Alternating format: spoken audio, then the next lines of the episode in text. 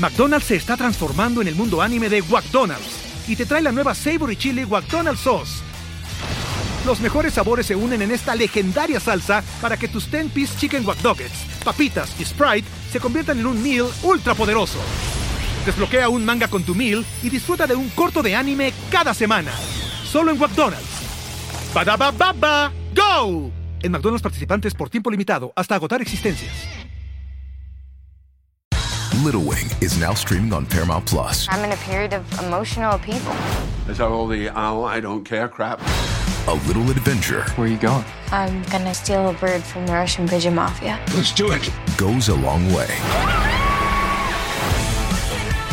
Starring Brooklyn Prince with Kelly Reilly and Brian Cox. Life can hurt, but life is sweet. Little Wing, rated PG 13, may be inappropriate for children under 13. Now streaming exclusively on Paramount Plus.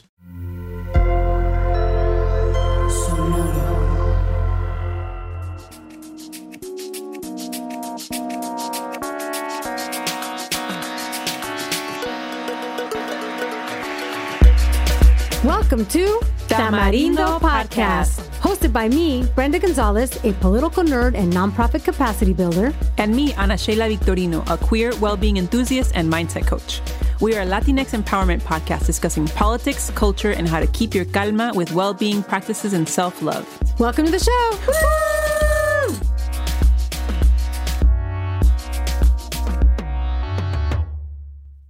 Buenas, buenas, Tamarindo amiguis. What's up? Hey, hey, hey. What is up? Back in your ears. ¿Cómo están, everybody? Well, you can't tell us because you're listening, but pretend we asked you and just shout it into the airwaves. Yeah. You know what? One day soon, I don't know how soon, we're going to have a live event because we really miss seeing people in person. So keep on the lookout for whenever we plan that. but Brenda, ¿cómo estás? ¿Qué pasa contigo? What's, what's new with you? Well, um, I was going to say that I have um, the same sort of fever that all of us have, but I know that we're going to talk about that a little bit later. So we'll talk about Donovan Carrillo. But first, I will tell you I mean, last night it was kind of neat. I think California is about to lift their mask mandate. So we're sort of feeling like we're turning a page here, maybe. We'll see. And I know I'm back at school on campus. I hope they lift the masks there because it is very annoying to teach with a mask on. But of course, you know, I'm all about whenever it's safe to do so. But last night, uh, what I'm getting at is that we, I got to go to a really cool little art show. And it was really neat. It was called Intersecting Identities. It was an art show that um, exhibited artwork by 12 international artists representing the African diaspora. So it was super neat. This was such a cool event because it was free. There was free valet. There was free tacos. Um, there was free alcohol and there was amazing, amazing art. So I just want to give a little shout out to the folks that organized that.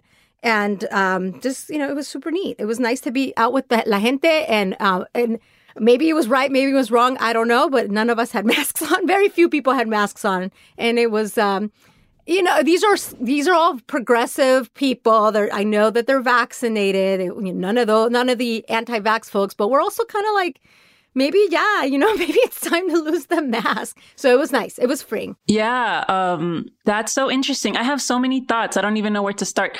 Um well first I, it's just it's it, well what, what, you'll do is i'll share you some pictures and then you'll have more reactions and you'll get to see the art. It's very cool. Yeah um yeah i'm actually i'm excited because actually this week is art week here in mexico. And i haven't like one of my things that I wanted to do this year is just find more cultural events to go to where I can learn and grow, y eso. And recently I went to a really cool um, impressionist uh, immersive exhibit, which was awesome. And so I'm excited this weekend to check out Mexican art and like see what that's like. So I'm excited about that this week. But also going back to just like the mask, the masks um, mandates being lifted. It's just it's I, I feel you like we're ready for it, and it also feels weird. And I also still feel like, damn, like if me not wearing my mask one day, like again I get COVID or I tend I happen to be asymptomatic. Like it still feels weird, you know, to potentially think about you causing something serious to someone else. Well, you know that uh, someone else should be vaccinated and should stay home if they're not if they're not feeling it. That's what I'm saying. If it's a, I'm at the point where like it's your responsibility. Get ma- get vaccinated. Get vaccinated. If you're unable Yeah. to get vaccinated, No, stay home. I'm ready to get out. You're right. I'm ready to get out. But um, I I want to excuse if if folks are hearing like no background noise. It's because even though it's before you know it's eight in the morning, but uh, folks that are listening, I'm sure you all have one of these. A husband, he just decided to do like major installation of a toolbox. So if you hear some background noise, that is that's what's happening back there. I actually don't hear anything, so that's good, but I don't know about our listeners. But you know one place where I actually wouldn't mind continuing to wear masks for for I don't know how long, but at the airport. Um because we're so in such tight quarters and like the other day I was sitting next to this guy who took off his mask and he was for like a little bit and his breath stank. And I was like, this is one good reason. One good reason for masks is like I don't have to smell people's breath. I don't have to smell people's farts as much. yeah, no, that part is gross. So I actually told I told the guy to put the his mask back back on. So and he did. He wasn't he didn't like push back or anything. But I was like, "Damn, bro, like brush your teeth. I know like maybe we're flying, like you haven't, you know, you've been traveling for a minute, but you have a mask." Um anywho, um ¿Qué pasa with you? ¿Qué más? ¿Qué más? ¿Qué pasa with me? Okay, so yesterday I actually went to, and this is a little bit related to what we're going to be talking about on the show later. Um, I went to a fertility center. Oh, first this time. is exciting. I know you've Yes. been uh, thinking about this. So tell us, tell us all. Yes. You know, it's interesting because I've been thinking about this for a long time, right? Like, oh, like, how am I doing? Like, are my eggs good? Like, all this stuff. But it has just felt so overwhelming for some reason to just get started. It's one of those things, right? Like, the hardest thing is just like taking that first step. So I felt really proud that I finally took this first step because it's sort of been weighing down on me. Like, oh my God, I'm waiting. I keep waiting and I don't know how I'm doing, blah, blah, blah.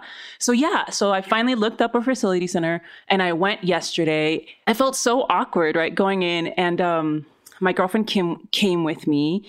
And so, you know, like we're, I'm not at the point right now ready to do that, but I, we sort of pretended like we were, you know, and so we went in. And one thing I want to say that was really cool is just how normal we were treated. Like there was no, like, you know, we just right away shared, like, oh, yeah, that's my partner. And there was no como que, oh, like any weird looks or anything weird. There was That's just like total normal acceptance and it's like what we all wish for all the time right but i have to acknowledge that it felt really great to just be treated nor- normally Yeah, matraca to that Um, fertility clinic. See, yeah, yeah, yeah, for sure. Um, but yeah, so then they did like an ultrasound to just because the first step is checking like how's your uterus and ovaries looking, and so it was uh it was weird. It was weird having. I've never had. I don't remember like the last time I had an ultrasound. Or if I've had one, maybe I've had, but it felt like very. It felt like I was like pregnant, verdad? Like I was like Yeah, looking for because the if, baby, if you had an looking for ultrasound before, it probably was never that part. So that's cool. Yeah, exactly. Right, right, right. So it was like I felt like I was like kind of pregnant and they were looking for the baby, but they were just looking for my uterus and my ovaries. but but you know, it felt very emotional even that point. So that was something that was like, okay, cool. Like this is again a sign that this is feel some something that I feel called to do that I've been, you know, very thoughtful about. Um so yeah, luckily my ovaries and my uh, uterus look good. So that's the first step. And now the next step is like having to go in and like check out your hormones and actually see how many eggs I have left. and then like based on that is like figuring out the next step. Like how will I actually, you know, think about having babies, like what those options might be for me. So it was just good to get that first step. Oh, and the other weird thing is like, you know, they showed us a, like a catalog, just, you know, even though we're not there yet, but they showed us a catalog of like, of their sperm, which I've never seen before. Oh my gosh, this is So basically- pictures? No, it doesn't show pictures. Basically, they show you a list and it just has, it's super weird. Like, I guess later you can say, oh, I want to see these particular like sperm donors. And then they show you a picture of when they were babies and they give you more background on their family and like, you know, what, like genetically, like what, if they have any, any, you know, um, like disease or, you know, like it, just their background, their family background. But initially they just show you it's the height, their skin color, um, their hair color, their eye color, and their profession. Interesting. And that's it. Fascinating. And that was just so I know it's just it's weird. It's that weird, you know, just to be looking at a list of like sperm donors. It feels like you're shopping, you know, and I feel a little bit weird about that. But you know, um, it was it was just interesting to break the ice on some of these things that I've sort of been a little I don't know if scared is the right word, but just not not knowing how to gotta get into it, you know. Yeah, well, it makes it more real, so I could see how that's definitely um, a little bit scary. I think that is a, the appropriate word. I mean, I know I'd be terrified about having children, so so it is. It's definitely just kind of like making it a little bit more real. What turns up feeling a little bit like fear, but that is so exciting. More yeah. than anything, I'm sure you're feeling really yes, excited. so, um, tell us who we have today. Yeah. So speaking of you know, trying to have or thinking about having babies and all that. We are actually speaking today with Jasmine Higgins, a queer Latina who turned her own journey to have children into a podcast called Infertilidad Latina and has also recently developed an LGBTQ plus family planner, a resource dedicated to helping um, the LGBTQ community plan for parenthood. And, and what I love about what Jasmine is doing is that she brings a topic, infer- infertility, um, that's often not talked about, um, helps people be seen in their own struggle because we know that this is something that a lot of people struggle with and people just don't talk about it, right? Same thing that goes with miscarriages and things like that.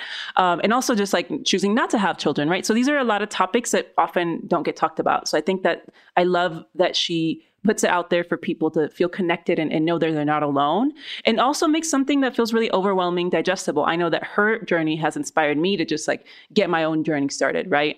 So that's who we're talking today, and I'm excited to, to let y'all hear the conversation. So let's get into it.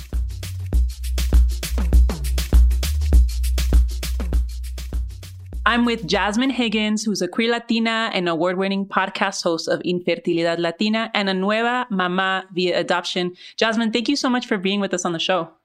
Ana Sheila, it is an honor to be here. Thank you so much for having me. Of course. And I just want to, before we get started with some questions, I just want to also want to thank you for your openness and vulnerability in your journey to, to motherhood and, and the way that you use your platform. Because I think one of the things that we love doing um, on the show for our listeners is just showing showing folks that we're not alone, and so many of us are going through similar things. And I think your journey really helps highlight that for people and helps people feel seen and, and not alone. So so thank you for for your work. Oh, thank you so much. Yeah, it, you know when I first was doing this. I wasn't speaking out about it. I wasn't looking for support and I I got really depressed and I felt uh, this call to open up and that vulnerability led me to a lot of friendships and resources and I that's that's the why of our work is to do that for other people so that they know they're not alone and that we're here for them and it's helped me so much. I love that. And so I would love to start by learning a little bit about the journey that led you to to be to start on this Infertilidad Latina podcast and, and journey. Yeah, so my journey to motherhood was, you know, long and heartbreaking. We we just expected to get pregnant, my wife and I. You know, after our wedding, we decided to not go on a honeymoon because we knew as a lesbian couple that we would need fertility treatments to have a baby. So we said, you know what, let's just take that money and go do fertility treatments. So we did that. And after two failed implantations, I did get pregnant with twins. Unfortunately, you know, the rug got pulled from underneath us when we suffered a miscarriage. And shortly after that, I was diagnosed with unexplained infertility, meaning they couldn't pinpoint exactly the medical reason why I wasn't carrying pregnancies or being or getting pregnant. Um, so our podcast was born out of that grief. It's a space for our communities that are struggling with this diagnosis to have representation and the space to know they're not alone. And we do it in English and Spanish. Um, and the other two co hosts suffer from infertility as well and in different ways. So it's about having that representation. Um, and, you know, we didn't necessarily see ourselves represented in a lot of these spaces. All of the resources are in English. The doctors, nurses, patients, and community online don't look or speak like us. So that can be extremely isolating to need support when you feel like you don't belong. So, Audrey Blanca and I wanted to bring awareness to our communities so that if and when they are diagnosed or if they're struggling to get pregnant, that they can seek medical help and that they know they're not alone in it.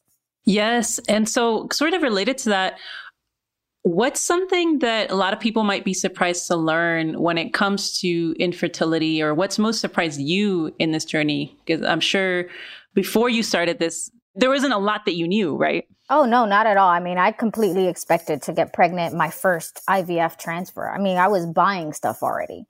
Um, so it was surprising because infertility, I'm sorry, infertility is technically defined as an inability to conceive within a 12 month period.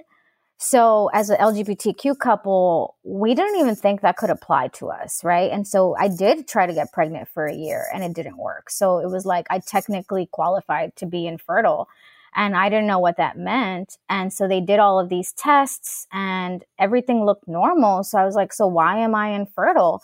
And they're just like, sometimes it's unexplained. Sometimes we don't know. And then in looking into it, you know, and there's some studies by the National Research Center on Hispanic Children and Families that found that, you know, Hispanic women's fertility fell by 31% from 2006 to 2017. Wow. Um, compared to, yeah, 5% um, decrease for white women and 11% for black women. So that's a huge jump for Hispanic women. And so it started us, you know, wondering why and wanting to know answers. And you know, it was just surprising to us that so many women in our communities are dealing with this and men as well. You know, half of the time when a couple goes in and gets diagnosed as infertile, half the time is male factor infertility. So it felt like everything was a surprise, you know, like all this mm-hmm. was happening and we never had even heard about infertility. So honestly, the whole thing um, is is just a huge surprise to us and we wanted to make sure that it didn't come as a surprise to you know more people that if they did get diagnosed that they knew that latinos are out here representing and talking about it. Yeah, and it's interesting what you what you said about um, how a lot of times it's actually the men that are in, infertile, and I think that we have this idea that like if there's infertility, that it's the woman's fault, verdad? I uh-huh. feel like there's this general idea that we just carry with us and just, and, and all the blame, as it often goes, as, as, as it often happens in a lot of different issues, the pressure is put on the woman, verdad? At least in, in hetero relationships. Yeah, for sure. And a lot of times, you know, hetero couples are trying to conceive you know, and they're not getting pregnant. They're not getting pregnant. They don't often necessarily go to a clinic to know that. So for that year or two that it takes that hetero couple to finally go to a doctor, the woman is assuming that she's not getting pregnant because of her. She doesn't necessarily know if her male partner has, you know, an issue. And a lot of the times it is. Right, right, right. Um, and and also something that that I I've read is that um, you know Latinx folks seek treatment much less than than the, than than white families. Can you speak a little bit about why that is? Yeah, and I, you know, I can't necessarily assume, but I I think some of the limitations may be economic, geographic, cultural, or societal factors that can contribute to our disenfranchised communities not having the access or the means to seek treatment. You know, insurance rarely covers treatment. And let's be honest, I don't know anyone who has prepared thousands of dollars to try to have a baby. So most people in our communities who are trying and not getting pregnant are perhaps assuming that they're waiting for, you know, either divine intervention, because I know a lot of my family members are like, oh, it's when God wants, you just have to be patient. Um, and just the mistrust of doctors, you know, culturally, you know, it's not something that we we see a problem and we think, oh, we're going to go to the doctor. You know, I don't think a lot of us have that mindset, especially when it comes to conceiving a baby. So I think most people think it's a private issue, that it's just patience and, you know, it, it deters people from going and it delays when they go. And, you know, being that age is a major factor in conceiving, you know, sometimes women end up, women and men um, end up not being able to seek that treatment because they just didn't think it was an option. It's not something we're even taught to think about. Right. And so I mean I know that this this journey like there's been a lot of pain, a lot of grief and um I, I'm curious, like what, like what you want, what you might tell our gente, our folks who are maybe, you know, beginning this journey, are encountering, are struggling. What, what would you tell folks that are in this journey right now? You know for for those of us that are wanting to you know expand our families because I, I don't like to use create families because a family can look like anything. It can be Yes. you, it can be you and your partner, it can be you and your perritos or gatitos, whatever. That's a family. You know, don't let anyone define what a family is. So if you're to that. yeah. So like if you are trying to expand your family and have children, um, just to be really aware of your physical and mental health, right? So like if you're in a hetero couple and you've kind of been trying and timing your ovulation and nothing, maybe it's time to go see a doctor, you know, or maybe, you know, if you want to have children and you're starting to plan for that that you go to your OBGYN and that you make sure that your blood work looks normal. Just to do a physical and mental checkup on yourself to know that everything is ready um, because I think sometimes we just try and we don't make sure that all of those things are in place. And if you're you know then struggling and you don't know why it's harder to do the work after the fact um, so it's better to go in as prepared as possible. Yeah. And I and I love that message around family can look so many different types of ways. Number 1, right? I love I just want to reinforce that people don't other people don't get to define what a family looks like. Number 1, and don't let people push that. And I think number 2 kind of related to that is like there are so many ways to expand your family. And I think especially um, hetero couples, you know, grow up in this box of what that needs to look like. Yep. um, and so just like expanding the possibility of what expanding your family could look like. Um, and then for lgbtq couples i think it's just like it's it's a whole other can of worms i feel like thinking about having children. Um, so i wanted to kind of transition to that a little bit because i know for me you know once i realized i i wouldn't be having a, a child with um, with a man. Um, for me, I, I kind of just stopped thinking about it. Right? I'm like, okay, well, I'll you know if I, if I feel like I want to have children, I'll come back to that at some point. And I, you know, got to the point where I was getting older, and I finally realized somewhat recently that I really did want to try to have children. And so now it's like, oh my God, like no sé nada, you know, like, and it's felt, and it's felt a little bit overwhelming because there are so many ways to consider in when it comes to trying to to to expand um, a family.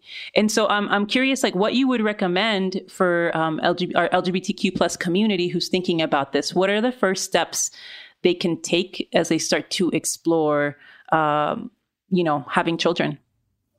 Oh, I just I want to honor your, you know, decision because it's such a wonderful place to be to say, you know, I think I have it in my heart to, you know, expand my family and have children and I know that that feels so wonderful. And so I for for me advocating the planning of it has been um just this amazing source of strength because I feel like the LGBTQ community is so much more willing to open their hearts to different styles of family building, um, like including adoption and foster care.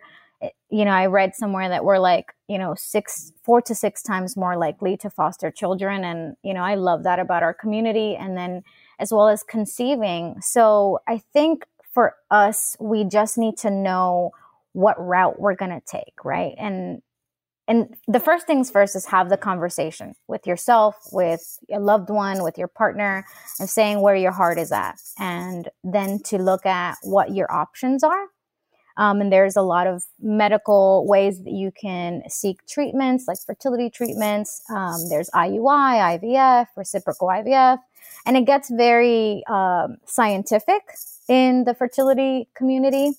Um, but then there's adoption and foster care. So I think that's why I started the LGBTQ plus family planner because it does get kind of um, detailed, and I wanted you know our community to have a resource to go to and say okay these are all of the options what is being called to me can i afford fertility treatments or if i can't necessarily afford it um, are there grants that I can apply to? What does this process look like? Can I book a consultation with a clinic or an adoption agency so that I have more information? The first step is just to make the decision and then get information. Um, Mhm. And time isn't always on your side because a lot of these processes take a while. So I feel like as as soon as you know you you want to just start looking for the information at least just to have it and then that way when you are ready to you know decide because the decision is costing you thousands and thousands of dollars right. it's not an easy decision to make so you want to know who you're going to call. You want to read those reviews. You want to have people give you testimony that they treated our community fairly. Um, so it just takes a lot of planning. And uh, we recently started offering one on one consultations for free to our community to just let them kind of say what they want and say, hey, this is where I think you should go. Um, because I know that that support means a lot to to those of us that you know have been through this journey and and are going to be in this journey. And I think having your community give you guidance is is extremely valuable. And so, um, that's one of the, the things I would say. I know that's a mouthful, but um, oh yeah, that's super helpful. And i think you know your journey has has inspired um has inspired me for sure to just finally get started right? It's like taking that first step. And and i hadn't shared this with you but actually yesterday i went to um, fertility center finally oh, here in, nice. in mexico. And so i took the first step. They did a um a vaginal ultrasound to start to just see how my uh, uterus and ovaries were, which were good. And so now, like, the next step is to uh, get lab work done to check out my hormones, and then we'll go from there. so it was yeah, and I know we had like yeah. prepped you with questions, yep. and it's like taking up that space in the doctor's office because I know plenty of times I went and I, you know, they were saying things, and I just didn't come with questions. Yeah. I didn't think it through. So being prepared for those appointments and, and asking your questions and taking up that space because you know, I get very intimidated at doctor's offices and sometimes don't advocate for my questions. And I'm glad that you asked in advance so that you could feel the most prepared, you know, before and after you came out. Yeah, it was it was super helpful, and I'm so glad that you're working on that resource for folks. Because, like I said, I think you know, it, in the age of I guess information, it's awesome to have all this information, but it can also be overwhelming, and it's really really helpful when folks have a planner or have something that like really spells it out for you, like the kind of the steps and, and offering consultations, I think is really important. Um, but yeah, it was, it was, um, it was very emotional. I, it, it, really kind of confirmed. Yeah. Cause you know, when they were doing the ultrasound, it's almost like I felt like I was sort of imagining having a baby already. And it was just more confirmation that this is something that's important to me. And something that's important to me, whether I, I had a partner or not, is something that I've even realized. Like, this is just even i could even do it as a single mother if i needed to you know and that's something that's a huge realization for me. And it kind of goes back to i feel like as lgbtq folks like we sort of have to be really thoughtful and intentional about deciding to have children right? Because it's not like it just happens on, ac- on accident you know? Right. And and and I think you mentioned something earlier about you know making sure our community um, or they're being treated fairly, and I think and I think too how there's often is discrimination when it comes to um, the LGBTQ cl- community adopting. No. Yeah, I mean there are active lawmakers in different states introducing legislation all the time to keep us from adopting, fostering children, and um, there is this great resource um, called the LGBTQ map, I believe, that um, highlights which states have active laws, which states are introducing, you know, new legislation. But yeah, it's it's something that we have to fight for is that equality to start, you know, this process sometimes, and it sucks, but it's something we do have to be aware of. Not all people want us to be in their spaces. And, you know, I feel like that is messed up. But before you go trusting and putting your money into, you know, an agency or a fertility mm-hmm. clinic, you should know where they stand because you should have that. You know, it's a really not that it's a difficult process, but it can be difficult, and you want to be in the best hands possible.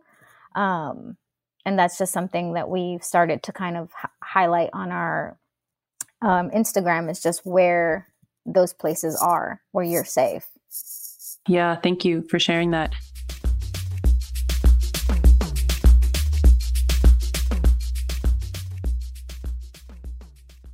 Cuando mi arrendador dijo que el alquiler podría ser más barato si fuéramos amigos con beneficios. Había oído hablar de acoso sexual en el lugar de trabajo, pero en mi casa eso es discriminación en la vivienda basada en el sexo. La gente de bienes raíces dijo que estaríamos más cómodos viviendo en un vecindario diferente con gente como nosotros. Por suerte conocíamos nuestros derechos. Es ilegal asustar a los posibles propietarios para que se alejen de ciertos vecindarios en función de raza o nacionalidad. Si usted cree que sufrió discriminación o tiene preguntas sobre sus derechos, comuníquese con Fair Housing Foundation, Fundación de Vivienda Justa, al 800-446-3247 o también en línea en fhfca.org. La vivienda justa es su derecho. Este es un anuncio de servicio público de Fair Housing Foundation y respaldado por el Departamento de Vivienda y Desarrollo Urbano HUD bajo la subvención de FIPPI FPEI 220099.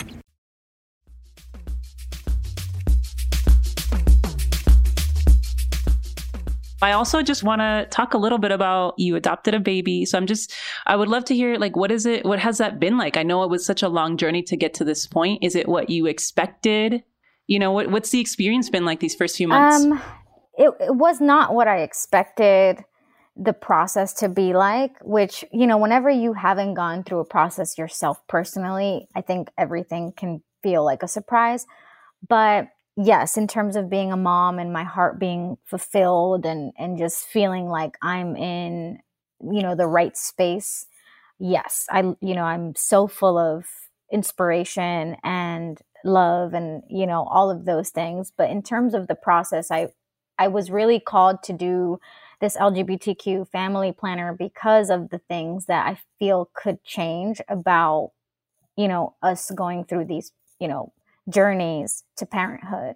Um, and to speak a little bit on like what was surprising is just how much money and resources you have to have saved up. You know, how you know these things can cost you tens of thousands of dollars and you have no guarantee that you're to be a parent at the end of that journey um, you know some adoption uh, agencies or facilitators only give you 12 to 24 months um, of you know their services and then if you haven't adopted by then then you have to re-sign up again and that's another you know 18 to 20 thousand dollars so it's just like having all of that information and we didn't you know we took out a loan and then when ivf didn't work we had to take out you know we had to sell our house to afford adoption and and just the whirlwind of meeting our birth mother and what to expect and wow. you know having him being born addicted to opioids was a really scary thing because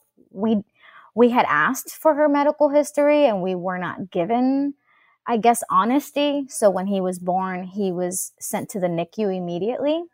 Um, and we weren't aware of that. And, you know, we asked the agency, like, hey, didn't we ask for this? Like, how could this have been such a, you know, misunderstanding? And they were like, yeah, you know, sometimes, you know, we can't give you those answers. If they lie, they lie. And so just being prepared that anything can happen and that you're a parent and you have to do whatever it takes. And thank God that, you know, with us holding him and doing skin to skin, he was out of the hospital in 12 days. Mm-hmm. So, but having the luxury to be in the hospital for 12 days and not having to go back to work and, you know, being able to give him enough love that they released him and he could recover at home. And it's just, it's just a lot of unknown territories and having support groups and, and support in your community and, and all of those things are necessary for us to have in place when we go through this because without it, it you can you can dive into grief and depression and all of those things that you know don't help your hope. Um, and mental wellness is something i think we don't often talk about in our communities but going through these journeys you definitely need to have those support systems in place and it's something that i advocate for in all of my platforms is for people to really trust that you know they can come to us they can come to me i'll be there because i understand it i've lived it Oh my God. Yeah. I, I, I, didn't realize how difficult that had been. And I really appreciate you being open and vulnerable and sharing what that adoption experience was like. And that seems so tough on you, like you said, not just like your mental wellness, but also, yeah, like, you know, physically and financially. And um, raising a, a, child is, is not easy. Um, I know it's fulfilling, but I know there's so many difficulties with this added, you know, the added struggles that, that you've had. So I just want to, you know, just honor you and, and, you know, I know it's not easy, but I'm, I'm happy that you get to have the family that you've wanted, even with all the everything that you went to. And, and it sounds like the podcast and these other plat and the way that you use your platform is is is not only healing for folks, but also but also for you, ¿verdad? Yeah, hundred percent. And you know, with with fertility treatments, like I said, it's not a guarantee. So you had poured so much of yourself into a treatment plan, and you know, you walked away with with nothing, right? And then in in adoption, you know, birth moms can choose to parent and sometimes you have built this whole relationship with them you're thinking okay this is my opportunity to parent and then they choose to parent which is their right but that can be so heartbreaking. And I, I know a lot of couples that go through multiple birth moms and connections only for them to change their minds. And so we were very very lucky that it only took us five months for her to connect with us. And she was very very sure that we were the family that sh- she wanted to have raise her son. But you know we got lucky. And i love her and i'm you know appreciative of her for not putting me through that heartbreak.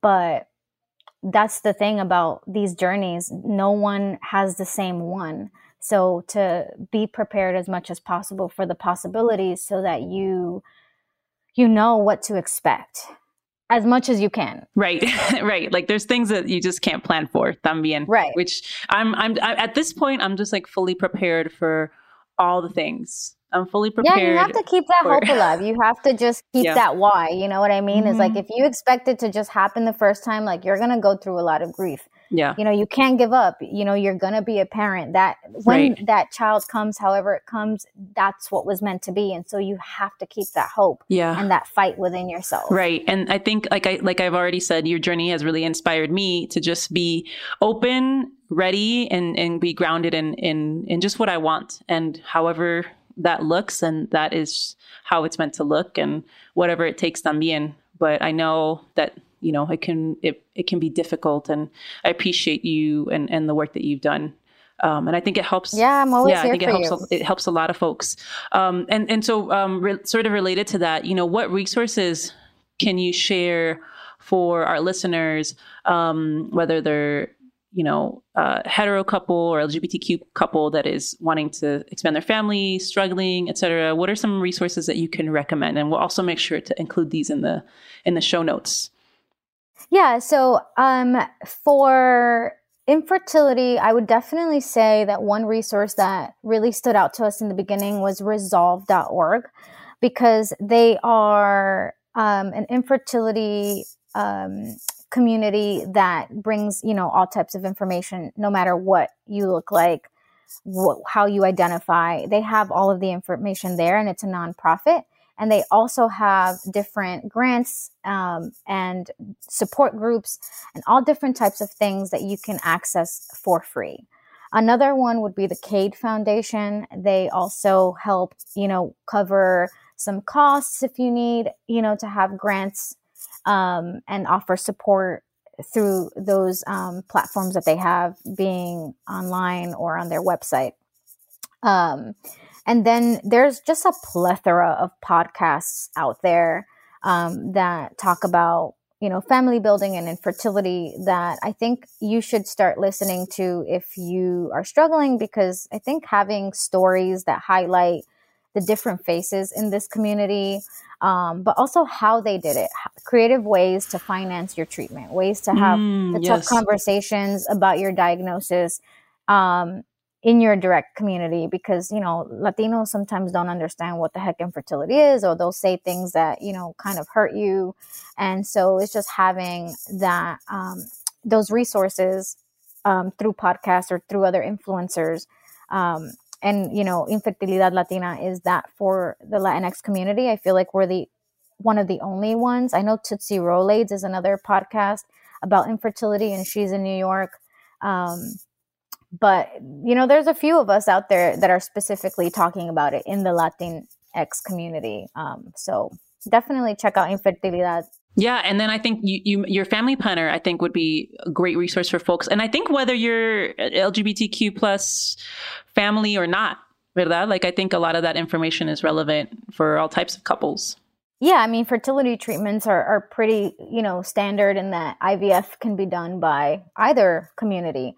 Um, but I think the difference is that, you know, the LGBTQ planner is specific to us LGBTQ options, um, where infertilidad focuses more on um, the hetero infertility experience. Perfect. Um, any any last thing you want to share about infertility, um, family building that, that you haven't shared already?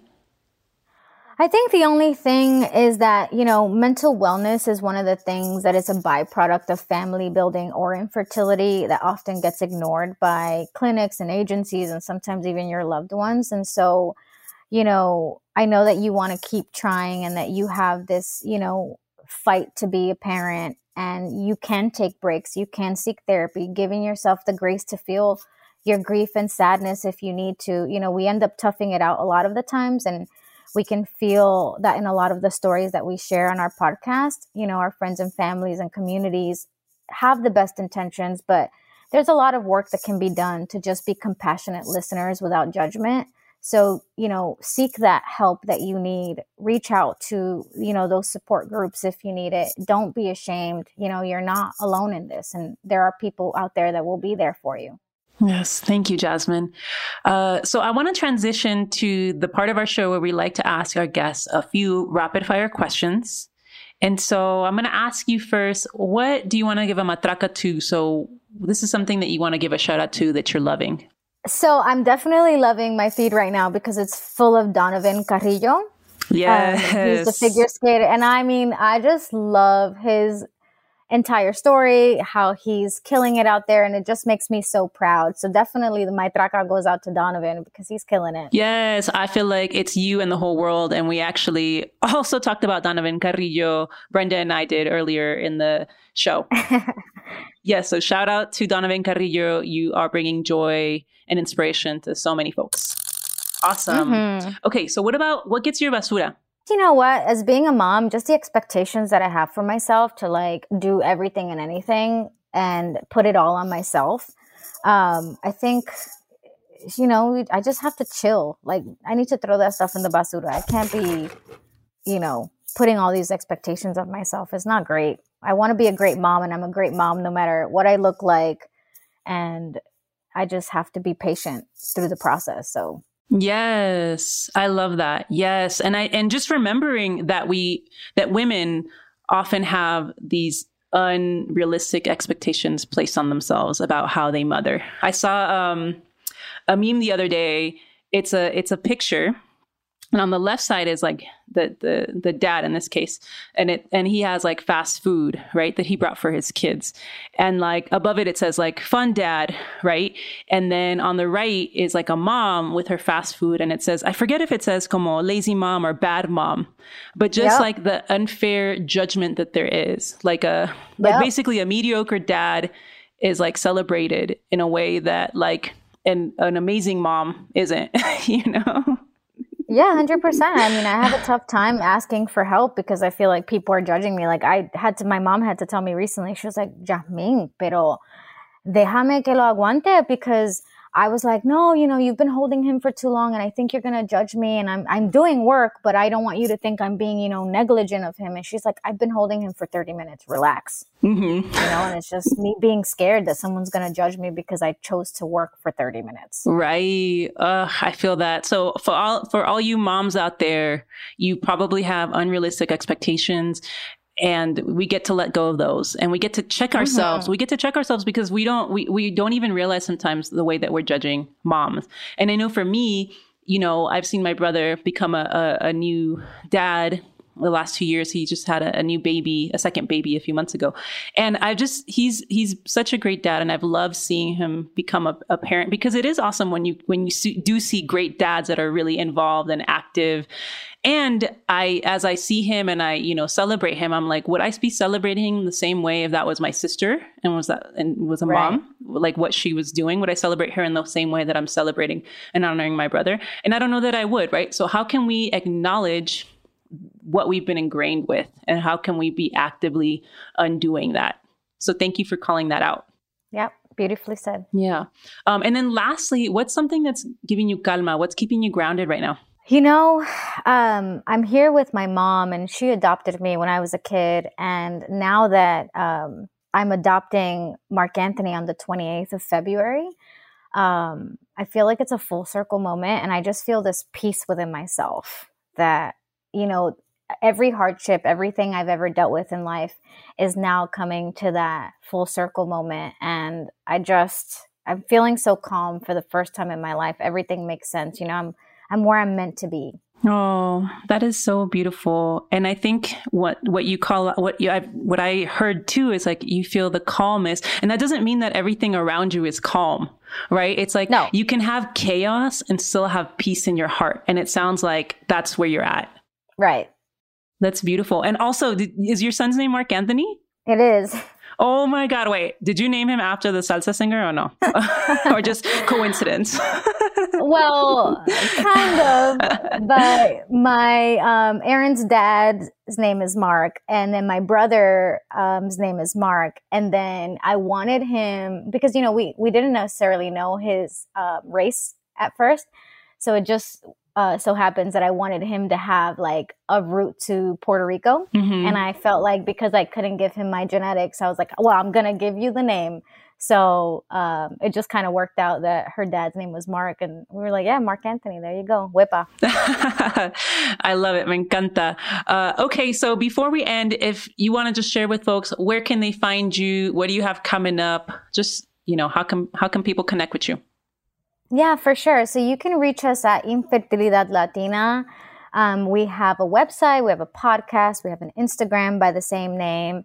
And then if you're LGBTQ and you're wanting to start planning or have any questions, you can reach out to me on Instagram at the LGBTQ plus family planner. Um, and I am happy to answer any questions anyone has.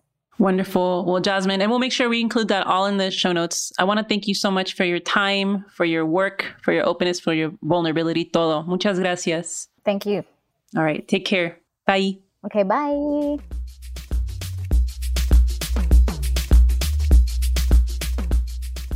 Well, I enjoyed having that conversation with Jasmine so much, and we hope that you also found it helpful. And I did want to go back actually to my experience at the um, fertility center really quickly because one thing that was a little off-putting when I was looking at that catalog is that they actually have like um this monthly discounts. Again, this very feels very weird, right? Monthly discounts on the sperm donors and the folks that they give a discount on are folks that are more brown and have brown eyes. So it was just kind of like you know, like white col- colorism hitting you right in the face as part of this process. So that was definitely something that was like, I don't know.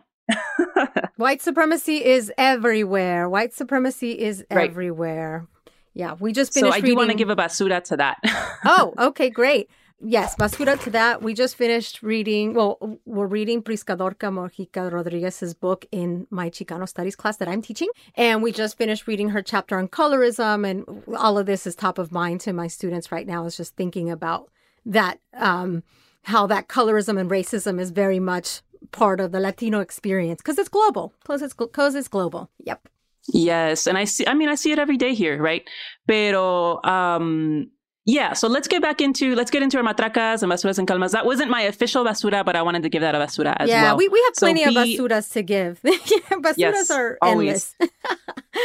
este, yeah. So Brenda, what do you? Let's start with the matraca though. What are you giving a matraca to today? Yeah, so my matraca goes back to the spirit of like getting out there, and I just want to give a shout out to this space in Boyle Heights on Cesar Chavez Avenue. It's called the Paramount. It's it's awesome. It's attached to this pizzeria, which is super great. Brooklyn Pizza, which is good. But the Paramount is a great concert venue. And Jose Galvan, uh, who is our friend of the pod, he's putting together some of the great programming there. And I want to give an extra shout out, Matraca, to Irene Diaz, who we love, who's been a guest on, on Tamarindo. Uh, love her music it, gives me calma as well. So it's like all of the things. So matracas y calmas and all of it. And I uh, want to let folks know that on February 8th, you all can go to Irene Diaz's uh, release record release, album release party, and it's happening at the Paramount. And I'll put the information in the links to this episode so y'all can check it out. That is my matraca. Awesome. That's uh, so I had two matracas ready because I thought my first matraca might be your matraca. So uh, my first matraca is to Donovan Carrillo, and I know that you are 100% on board with this, as you mentioned earlier. Yes, we have Donovan Carrillo fever. Yes. So if y'all are not, if y'all are living under a rock, Donovan Carrillo is a figure skater who just competed, made it to the final of the Winter Olympics, and he is the first um, Mexican figure skater to compete, I think, in the last 30 years. That's so something, cool. Something crazy I mean, like that. I love it. And I just love his presence. I love the joy that he gets from his sport. I think by the time you are listening to this, he's probably no longer there. Pero de todas formas, le echo ganas and I love it. I love it. Yeah, honestly, his energy is contagious. Like you see him smile, and it, like you said, it just it just brings you so much joy. It's like makes you all fuzzy and warm and fuzzy inside. Like I, if you if y'all not if y'all have not looked up Donovan Carrillo, look him up because he is just a joy. And then what I do want to give a basura to is like the fact that um the the Mexican government could support athletes more. I was reading that uh, he was training part of his young life um, at a mall ice skating rink. Mm. So just super impressive what he's been able to do um, with not all that much support. So again, matraca to Donovan Carrillo. Look him up, y'all. He, he will make you smile and, and feel good inside. So I'm going to do another matraca. I'm reading a book called Lift, the, Fun- the Fundamental State of Leadership. And it's kind of a nerdy book. And sometimes it's hard for me to read some of these books.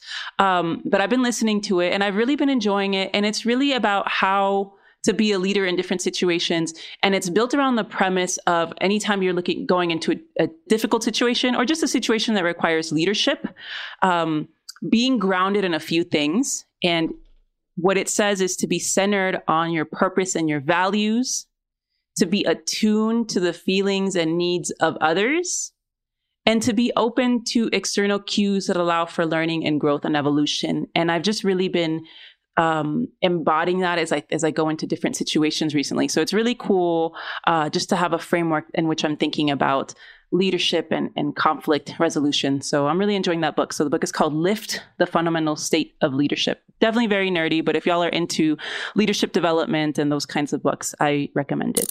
Excellent. We can add that in the notes.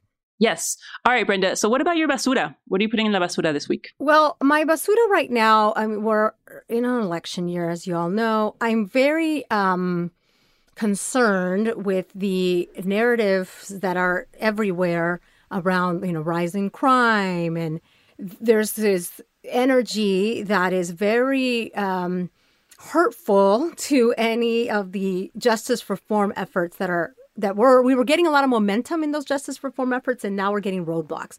So specifically i want to talk about assembly bill 1127 by assembly member miguel santiago democrat los angeles used to be my assembly member. Now i have wonderful wendy carrillo because i moved. Anywho um, so this bill, it would have made it so that young, when young people got in trouble and would, they would have had something called a juvenile adjudication, adjudication, that's hard to say. Currently, that when a person got in trouble as a youth and then later, those that, that mistake that they did as a child would be considered a strike. And if folks are familiar with California's three strike law, which in itself is a piece of crap, and that should, by itself should be basura and should be done with, I cannot believe we still have this. This at least was an effort. Assembly Bill 1127 was an effort to say, hey, look, let's at least recognize that when these folks got in trouble as youth, we should not be counting that as strikes against them. But this failed. This failed. And, and it's just sort of, eh, according to this LA Times article that we will, of course, link in the show notes, it kind of tells you a little bit about what's going on, right? That there's this, even in progressive California, there is resistance to, to justice reform. And I think this is fueled by narratives that are saying well rise on crime and there's no there's no consequences so i'm very scared about what this means if it's happening here in california you know what this means for progress across the country so basura to the basura specifically goes to assembly bill 1127 not passing that is terrible news, Brenda. And, and it's really hard to see us moving back, going backwards on a lot of issues right now. And I think I feel like I need some to do some meditation or something for that because it's like, I don't know, you get to a point where you're like, oh, you kind of want to lose hope, you know, because you feel like we've been making so much progress and you get these moments where you just feel like we're moving backwards. So just, I don't know, what what what can we do about Well, that uh, other than just continuing to do? Yeah, go ahead. I got an example for this. It, well, I think one way that we can feel less less uh, discouraged and feel hopeful is, especially here in Los Angeles, especially here if you if you are my neighbor and you are in uh, um, City Council District One. There's Eunisses Hernandez, who's a friend of the pod, who's a former guest. Uh, she is running to be on the city council, and there are there are in, incredible organizations and incre- incredible leaders that are behind the sort of policies that we do want to advance that bring a measure of justice, right? So there are people that are stepping up and we got to support them. So we just want to give, I, she gives me calma. So it gives me calma. This is my calma. My calma is Eunisses Hernandez running for city council and other candidates like her. I think that for every uh, basura that there is, and plenty, there is plenty of basura. There's also some fantastic people that are stepping up, young people that are stepping up. She just celebrated her birthday, and it's so exciting that she's one of the, the women that is running for office. So look out for those gems, and we, of course, always love to celebrate those as well. Yes, thank you, Brenda. So that's something we can do, y'all. If you feel like you're losing hope, look for the people that are doing that work. So, sur- be be in those environments where you can celebrate, support, and be a part of those movements. And also, just reminder to take care of yourself too. Sometimes we do need a break from all the basura that is happening. So, unplug. Take some time for yourself and be angry, but transform that anger into work, but also rest when you need to, because that is so important. So, let's keep doing the work, y'all. Um, and so for my basura, um, I'm going to put hypocrisy in the basura, and there's plenty of it going around always as well. And my example for this, but there are so many examples, is um, the Freedom Convoy that is happening in in Canada. A group of folks that are protesting um, pandemic restrictions uh, are blocking the borders they're blocking the borders and they're causing and a lot of economic harm not only to canada but also to the us as well and so it's just interesting because you know the reason for protesting is to push back on pandemic restrictions but they're doing they're actually hurting you know like they're doing exactly what they are supposedly protesting for right? They're they're hurting the economy they're hurting you know citizens and community members. And so it's just like what are you even doing this for right? You're doing exactly what you're supposedly protesting. So uh, just hypocrisy goes in la basura for me Always, always. Uh, let's wrap up this episode by reminding folks that we've got an upcoming event on March 1st. We hope to Zoom you later, Zoom you later. So please sign up for that. We'll have the links to that in our in our bio. And thank you so much to everybody that's already signed up. We super appreciate your your contributions. It's really been like wow, so exciting, so exciting. So can't wait to see the rest of y'all. yes all right we appreciate y'all cuídense abrazos besos Ciao. Ponte un suéter. Bye. Bye. Tamarindo Podcast is Brenda Gonzalez and Ana Sheila Victorino. Our producers are Mitzi Hernandez and Augusto Martinez of Sonoro Media. Our theme song is by Jeff Ricards. If you want to support our work, please rate and review Tamarindo Podcast on Apple Podcasts and share this episode with a friend. Get in touch with us at tamarindopodcast.com.